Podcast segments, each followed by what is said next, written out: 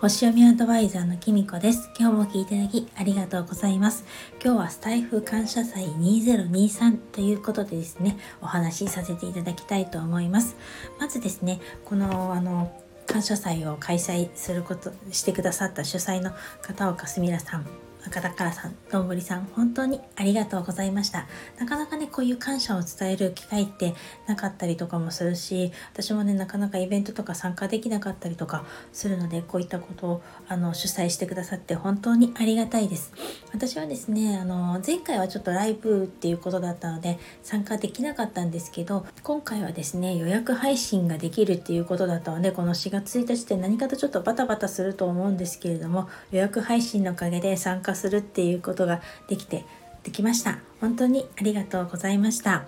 えっと、そういうふうにねいろいろ考えてくださるというのは本当にありがたいことだななんて思います。このスタイフ感謝祭ではですね総勢に72名の方がお話ししてくださっていて朝のもう9時から始まっているんですけれども当日ねきっとたくさんの方が聞いてくださるんじゃないかなと思って楽しみにしています。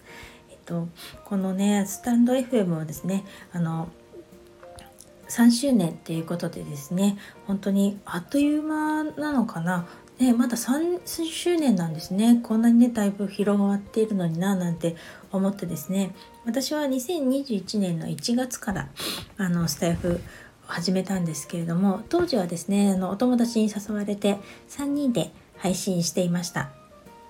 でその後ですねちょっとあの一人で練習がてら6月に一人で配信し始めまして10月ぐらいから本格的に一人で配信をし始めたんですけれども最初はですね私はちょっと人前で話すっていうのはおしゃべりが好きなんですけどこうやって録音したりってするのはですね正直すごく苦手分野っていうかで声にもコンプレックスがありますし滑舌もそんなに良くないっていうのを子供の頃から言われてたのであのちょっと自信がなかったんですね続けられるか。でもですねおかげさまでこうやってもうすぐ2年が経とうとしています。それはねきっとこのスタイフがねすごく使いやすいアプリだったっていうのがすごく大きいんじゃないかなと思います。他のねあの配信アプリとかもねあの聞いたことはあるんですけれどもやっぱり審査があったりとかねなかなかあのもっとすごい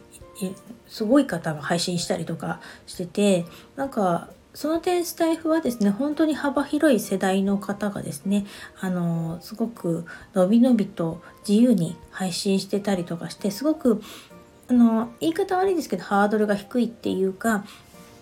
親しみやすくてですね私はそのおかげで続けこうして続けられてるんじゃないかなって思っています。しかもですねこのスタンド F ね私が初めに使い始めた頃はまだ予約配信とかできなかったりとか Android の方が使えなかったりとかいろいろあったんですけれどもありよありよという間にですねアップデートをどんどんしてくださって今では Android の方もライブとかもねできますしあの予約配信もこうしてできるようになったりとかもっと他にもねあのできることたくさん増えて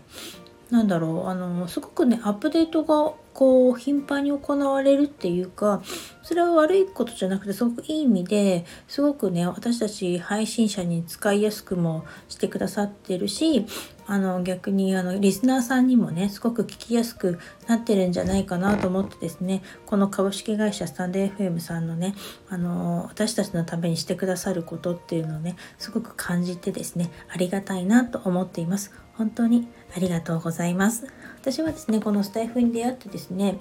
何て言うのかな自分より年長の人も本当に楽しく頑張ってるってことを知りました。なんかもう自分なんてねもう50になっちゃうしもう今更ねやっててもどうかななんてねちょっと思っちゃったりとか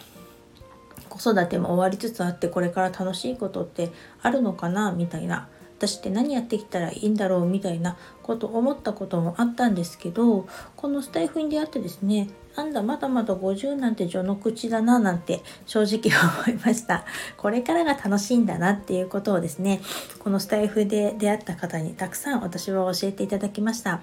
でこの配信を聞くことによってたくさんの勇気もいただきました。で私もですね昨年長男が自立しましてで娘も大学生になって本当に子育てが一段落したなっていう感がすごく大きくてこの間ね今までなかなか自分の時間が取れなかったりとか自分のねこういう収録をするお部屋とか あの仕事をする部屋とかもなかったんですけどあの子どもたちが自立していくことによってですね自分に時間とねお部屋とかそういう環境整備も整って本当にあ今から本当に楽しんで頑張れる時なんだっていうのをね知りました。なのでこのスタイフでそれをねたくさん配信してる方もいてそれが私にとってとっても勇気を与えてくれました。またですねこうやって声で配信するっていうことでなんかたくさんの人に自分のこと分かってもらえたりとかあのまあ人柄だったりとかね考えてること伝わるんだなっていうことも知りました。で私もこのスタイフを通じて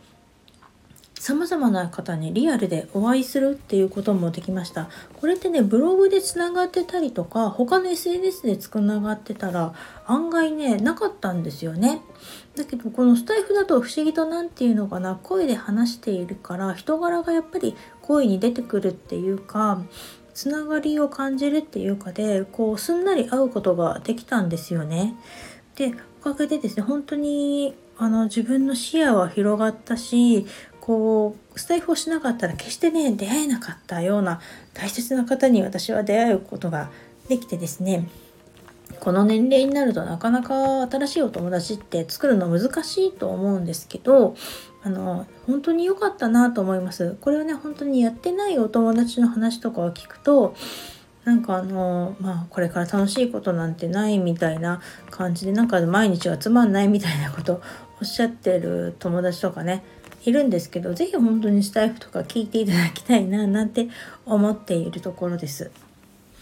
そしてね同時で私はあのスタイフを始めてるのと同時ぐらいに星読みもね自分でお仕事の一つにしようっていうことをあの決めることができました。それもねやっぱりこのスタイフをやってたからこそかなって思います。でこのスタイフを通じてなんか自分の星読みを伝えることもできるようになってなんか本当にね全てが